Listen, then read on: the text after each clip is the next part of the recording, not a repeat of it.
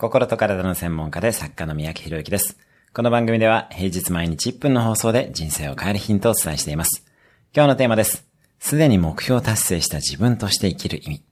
あなたがすでに人生の目標を達成しているとするならば、今どんな机と椅子を使っているでしょうか普段はどんなものを身につけているでしょうか今日は何を食べるでしょうかすでに達成しているという状態になりきって普段の生活をデザインしてみてください。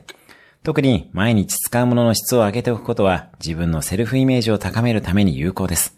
そのセルフイメージが目標達成も加速させていきます。時計、靴、机、椅子などをすでに目標達成した自分が使うものに変えてみましょう。今そこに行きます。今日のおすすめアクションです。普段使うもので欲しいものをリストアップする。今日も素敵な一日を。